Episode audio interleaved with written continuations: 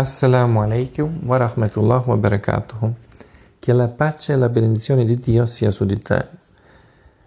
Caro fratello e cara sorella, ti leggo il Corano in italiano. Leggiamo adesso Sura numero 2, Al-Baqarah, capitolo numero 2, La Giovenca. Eh, adesso qui praticamente ci sono anche le note, quindi man mano che leggo il Corano ci dirò dei numeri, tipo 1, 2, e poi comincerò a leggere la spiegazione, ok? Così anche si capisce un po' di più di cosa si tratta. Ho letto anche in altre lingue, eh, penso che comunque uno dei Corani tradotti al meglio per poter capire il contesto in cui un certo versetto è stato rivelato e che cosa vuol dire e cosa vuol dire, voleva dire a loro nel tempo loro e che cosa significa eh, come lezione per noi al giorno d'oggi e per le generazioni che avvengono, ok? Quindi partiamo, ok? Bismillah, in nome di Dio, ok? Sura 2 al-Baqarah la Giovenca, qui c'è già una nota, numero 1, rivelata a Medina immediatamente dopo l'Egira. Gira abbiamo detto dopo che Muhammad, sallam, pace su di lui, è andato da Mecca a Medina, è emigrato, ok? Perché lo perseguitavano, che volevano ammazzarlo, ok? Quindi rivelata a Medina immediatamente dopo l'Egira, questa sura è la più lunga di tutto il Corano e contiene elementi di grande importanza sia dal punto di vista dottrinale che da quello giuridico. L'inviato di Allah, pace e benedizione su di lui, disse Ogni cosa ha il suo culmine. Al-Baqarah è il culmine del Corano. Il suo nome deriva da un, dalla storia raccontata nei versetti tra i versetti 67 e 73. La tradizione islamica riferisce un detto di Ubeida che disse Tra i figli di Israele un uomo anziano fu ucciso da un parente e portato a nottetempo nel territorio di una tribù diversa dalla sua per far ricadere su di essa la responsabilità dell'omicidio. La questione causò gravi incidenti tra le tribù al punto che stava per scoppiare una vera guerra. Qualcuno più sensato disse loro, volete uccidervi l'uno l'altro quando tra di voi c'è un inviato di Allah? Si recarono da Mosè, pace su di lui, affinché indicasse il colpevole. Prosegue la storia dialogo tra Mosè e la sua gente a proposito dell'ordine di sacrificare la giovenca e delle sue caratteristiche. Ubeida concluse, Allah disse loro di colpire il cadavere con una parte della giovenca, la mascella secondo alcuni. Il morto si alzò e indicò il suo assassino. La giovenca era stata pagata a peso d'oro. Giovenca vuol dire mucca. Eh? Questo ultimo particolare eh, avvalora l'interpretazione che vede nell'episodio una prova che gli ebrei dovevano superare per dimostrare di aver completamente abbandonato l'idolatria nella quale erano caduti adorando il vitello d'oro nel deserto. Oltre a Mosè, nella Sura, nel capitolo di Giovenca, vengono citati direttamente o per allusione altri nove profeti. Adamo, di cui viene narrata la creazione nei versetti 30-39, e Abramo con i figli Ismaele e Isacco, Samuele, Saul, Davide, Salomone, Gesù, pace su tutti loro. E viene espresso con la massima chiarezza che il Corano non è una nuova rivelazione, ma piuttosto la rivelazione ultima, che si ricollega a quelle precedenti per confermarle. Versetto 136. Per abrogare elementi che avevano solo valore contingente, per ristabilire la purezza del culto in seguito alle deviazioni e alle aberrazioni degli uomini. Ok, questa era la prima nota. Nota numero uno era la nota per il titolo. Ora leggiamo. Rivelazione post e gira, numero 87 in ordine cronologico di 286 versetti. Il nome della sura deriva dal versetto 67. Il versetto 281 è stato rivelato durante il pellegrinaggio dell'addio nell'anno 10, nel mese 10 dell'anno 632. In nome di Allah, il compassionevole e misericordioso. Alif Lam Mim. C'è una nota qui, nota numero 2. Vedi appendice 1. Quindi in fondo al Corano poi ci sono delle appendici e lì si può leggere. Fine della nota. Questo è il libro su cui non ci sono dubbi, una guida per i timorati. C'è una nota qui, nota numero 3 i timorati. Con questa allocuzione abbiamo tradotto il termine mutakun, la taqwa che è appunto quello che provano in mutakun, e il timore reverenziale di Allah, gloria a lui l'Altissimo. Qualcosa che non ha a che fare, qualcosa che non ha nulla a che fare con la paura, che è molto più grande, ma che non diventa mai terrore. Il musulmano piange per timore di Allah ma è piuttosto la dolcezza e non l'ansia, quella che scioglie il suo cuore, scuote il petto, i singhiozzi e fa colare le lacrime. Fine della notte. Coloro che credono nell'invisibile assolvono l'orazione e donano di ciò di cui noi li abbiamo provvisti. Qui ci sono altre due note su uh, all'orazione, nota numero 4 assolvono l'orazione, vedi appendice numero 2, quindi in fondo al Corano, andate leggetela cosa vuol dire. C'è una nota numero 5, letteralmente spendono caritovalmente, si tratta di elemosina volontarie, per quello obbligatorio zakat, vedi appendice 3, e in fondo al Corano ci sono, comunque farò altri, leggerò anche quelli lì, farò anche di quelli audio, ok? Andiamo avanti. Versetto numero 4. Coloro che credono in ciò che è stato fatto scendere su di te, in ciò che è stato fatto scendere prima di te, e che credono fermamente all'altra vita. Okay. Coloro che credono in ciò che è stato fatto scendere su di te, e in ciò che è stato fatto scendere prima di te, e che credono fermamente all'altra vita. Qui c'è una nota su fatto scendere, nota numero 6. Questa espressione indica la rivelazione. Fine della nota. Poi su di te c'è un'altra nota, numero 7. Su di te, prima di te, su di te, O Muhammad. Il Corano non rinnega la tradizione profetica precedente, anzi la conferma e la rafforza. Versetto numero 5. Quelli seguono la guida del loro Signore. Quelli sono coloro che prospereranno. Quanto a quelli che non credono, a loro non fa differenza che tu li avverta oppure no. Non crederanno. Allah ha posto un sigillo sui loro cuori e sulle loro orecchie e sui loro occhi c'è un velo. Avranno un castigo immenso. C'è una nota qui, nota numero 8. Quando l'uomo rifiuta con persevicacia il timore di Allah, condizione necessaria e sufficiente per poter ricevere il suo messaggio, Allah lo tenebra completamente, rendendo, rende impenetrabile il suo cuore, sordo le sue orecchie, ciechi i suoi occhi. Vedi capitolo 2, versetto 18, fine della nota. Tra gli uomini vi è chi dice crediamo in Allah e nel giorno ultimo, e invece non sono credenti. Nota numero 9 qui. In questo versetto Allah, gloria lui l'Altissimo, ci parla dei falsi credenti, quelli nel cui cuore c'è il nifak, l'ipocrisia, e che pertanto vengono chiamati munafikun. Come sempre il Corano ha una valenza particolare e universale. Ogni versetto ha un significato relativamente alle contingenze specifiche della sua rivelazione e un significato per tutti gli uomini e per tutti i tempi.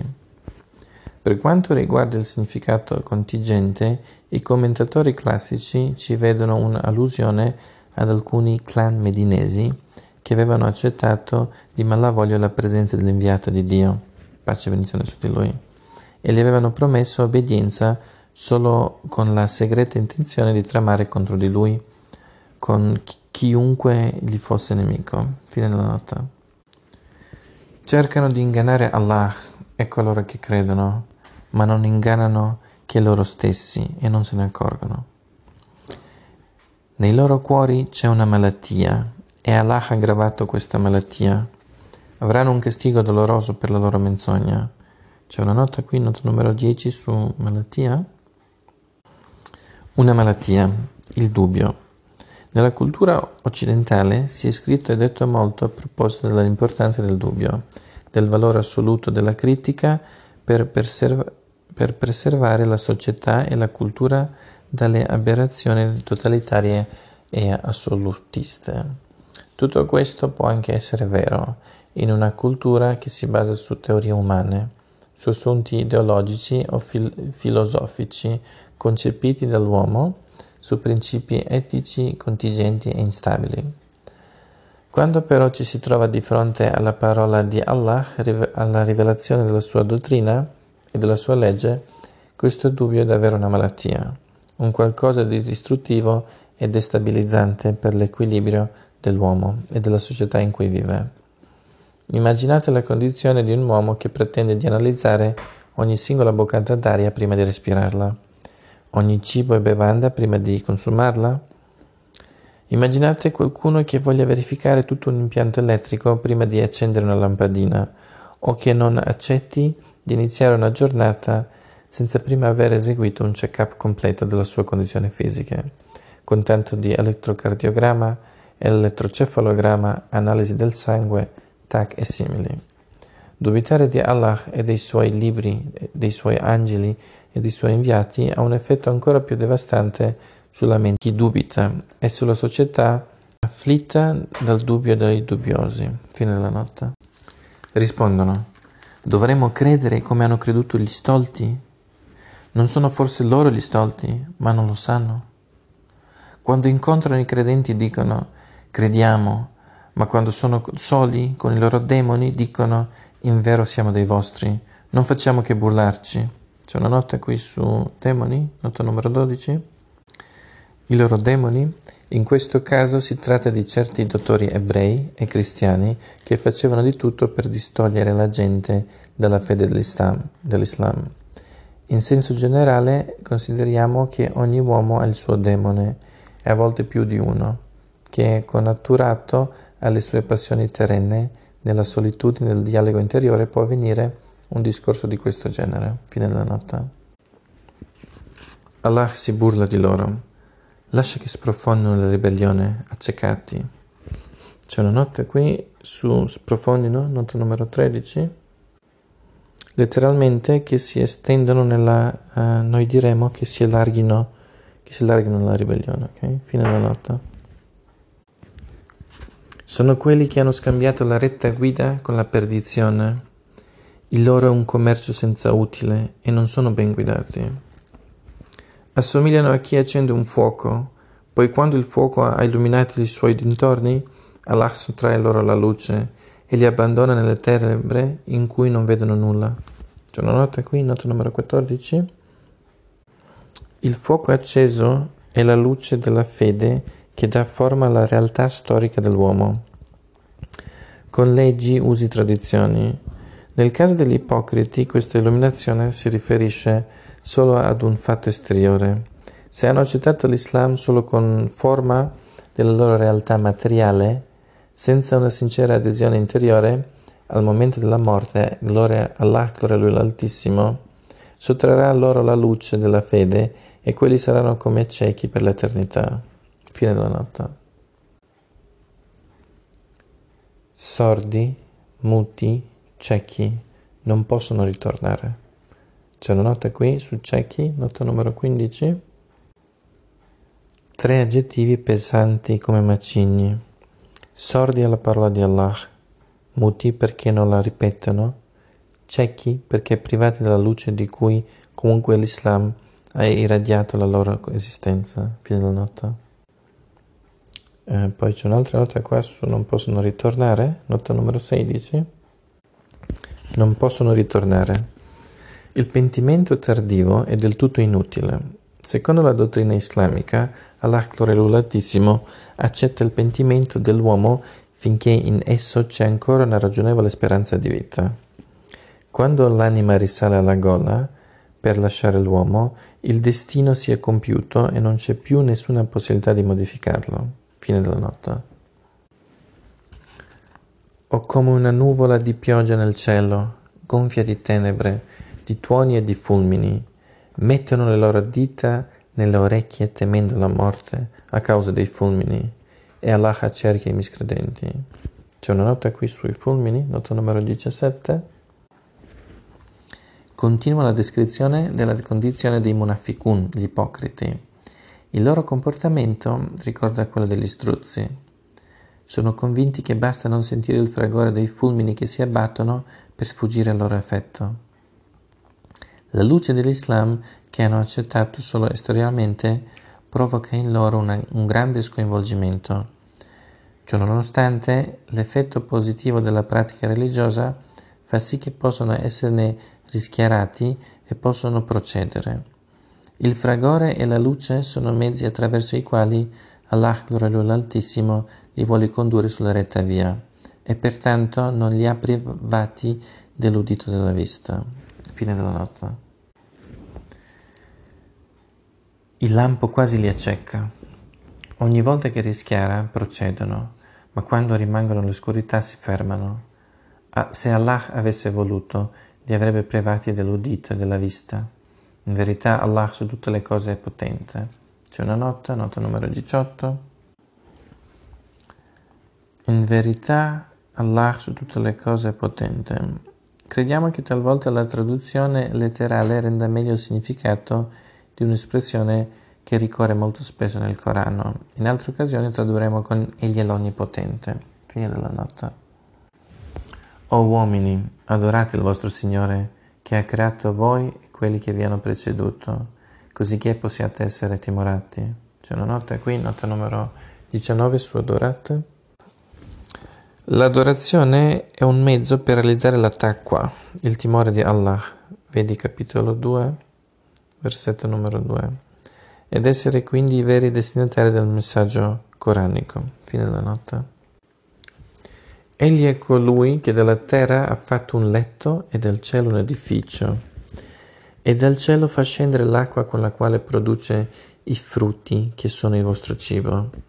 Non attribuite consimili ad Allah, ora che sapete.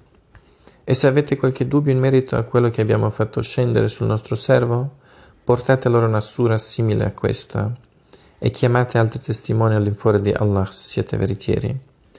Qui ci sono delle note sul nostro servo, nota numero 20. Sul nostro servo Muhammad, pace e benedizione su di lui. Quello che è sceso su di lui è il Corano. Fine della nota. Più avanti nel stesso versetto dove c'è scritto portate loro una sura simile a questa, c'è un'altra nota, nota numero 21. Nota 21 portate. A proposito dell'inimitabilità del Corano, vedi anche capitolo 10, versetto 38, capitolo 11, versetto 1 e 13, capitolo 17, versetto 88, capitolo 20, 28, versetto 49, fine della nota. Se non lo fate e non lo farete, temete il fuoco in cui combustibile sono gli uomini e le pietre che è stato preparato per i miscredenti. Qui c'è una nota sul fuoco, nota numero 22. Il fuoco, quello dell'inferno, il Corano gli dà diversi nomi. Al-Jahim, la fornace, As-Sa'ir, la fiamma, Hutama, quella che distrugge, Hawiya, il baratro, l'abisso, Al-Harik, l'incendio. Fine della nota e annuncia a coloro che credono e compiono il bene che avranno i giardini in cui scorrono i ruscelli. Ogni volta che sarà loro dato un frutto diranno già ci è stato concesso, ma è qualcosa di simile che verrà loro dato, avranno spose purissime e colà rimarranno in eterno. Ci sono due note qui, una sui ruscelli, nota numero 23, giardini in cui scorrono i ruscelli. Il giardino percorso dall'acqua è ricco di frutti. E questa è l'immagine del paradiso che più frequentemente ricorre nel Corano. Per chiunque abbia mai avuto la possibilità di vedere un oasi nel deserto, l'immagine di grande eloquenza, con attorno sabbia o sassi, per un raggio di decine di centin- o centinaia di chilometri, l'oasi è la vita dopo la morte, la frescura dopo la calura insopportabile, l'acqua dopo la disidratazione, la vegetazione dopo la, la, l'aridità quasi assoluta, il cibo dopo la fame, il riposo dopo la fatica. In definitiva, una promessa di vita dopo una minaccia di morte. Fine della nota. Un'altra nota c'è qui su già ci è stato concesso, nota numero 24.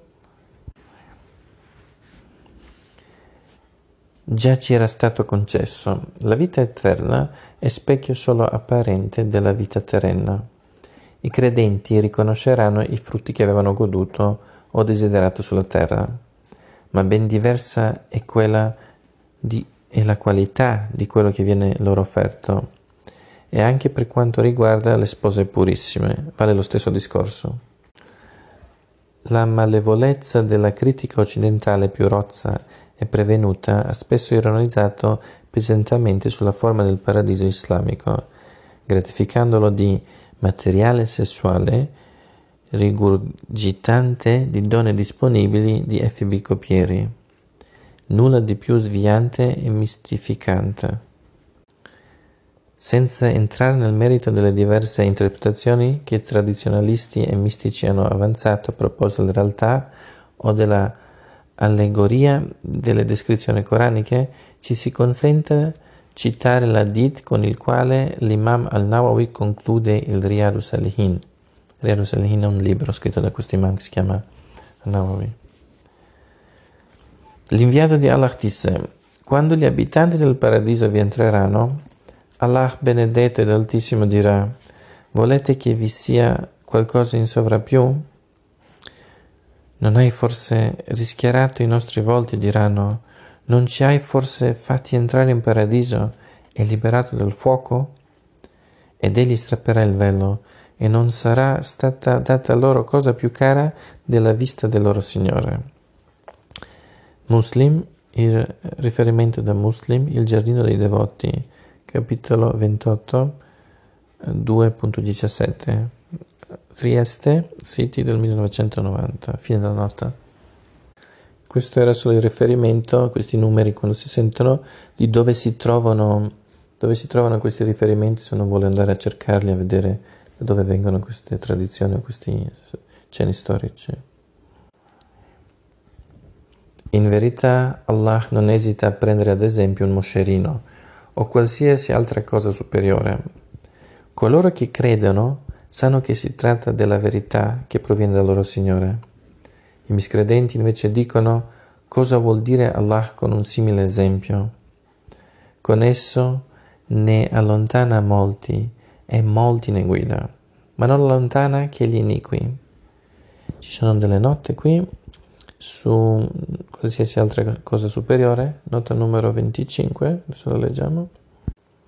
Tramite il Corano, Allah, gloria all'Altissimo, risponde a quei critici che argomentavano che una scrittura, una sacra scrittura, non poteva basarsi ad esempi vili, le formiche, le api, il ragno, eccetera. Allah Onnipotente ribadisce la sua potestà di usare le parabole per spiegare la verità alle menti umane. Fine della nota. Più avanti nel versetto c'era un'altra nota dove c'era scritto ma non allontana che gli iniqui. Nota numero 26. Nota 26 allontana. Allah allontana coloro che non vogliono essere ricondotti a Lui. Chi si permette un'orgogliosa polemica con la parola di Allah certamente non brama la sua guida, il suo volto, e certamente non l'avrà. Questi sono i fasikun, che abbiamo tradotto con iniqui. Fine della nota. Continuiamo il verso a leggerlo. Ma non allontana che gli iniqui. Coloro che rompono il patto di Allah dopo averlo accettato, spezzano ciò che Allah ha ordinato di unire e spargono la corruzione sulla terra. Quelli sono i perdenti. Qui ci sono mm, tre note. Adesso partiamo dalla prima, nota numero 27. Eh, c'è scritto dove rompono il patto di Allah. Proviamo un certo disagio ad usare il termine patto quando una delle parti è Allah, allora Lui l'Altissimo. Ciò nonostante è questo il significato di Ahdullah. Secondo i commentatori c'è una diretta allusione agli ebrei che accettarono la missione che Allah diede loro e poi lo, la tradirono. Fine della nota.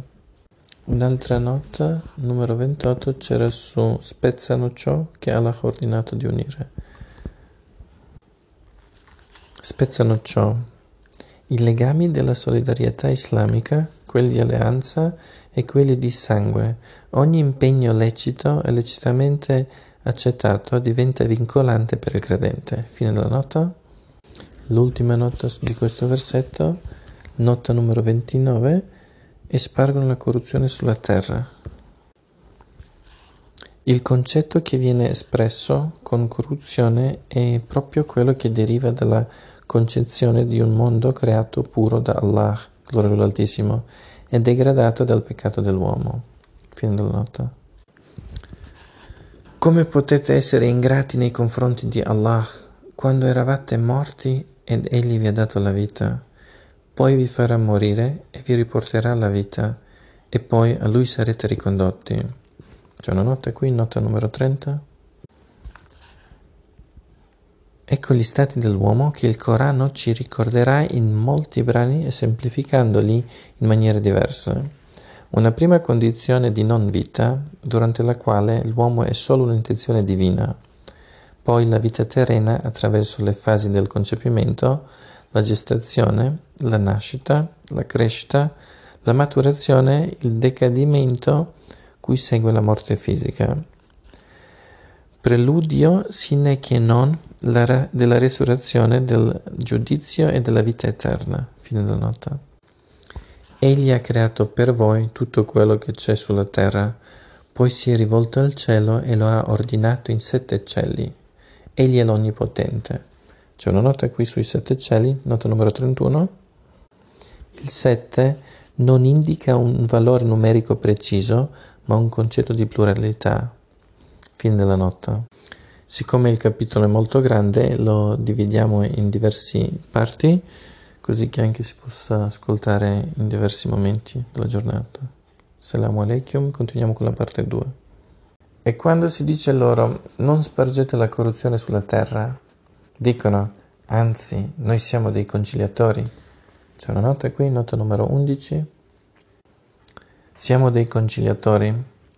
Traducendo il termine muslihun con conciliatori, abbiamo scelto l'interpretazione di Ibn Abbas che disse Inama nahnu muslihina significa noi cerchiamo di conciliare le due parti. Conciliare vuol dire far pace, no?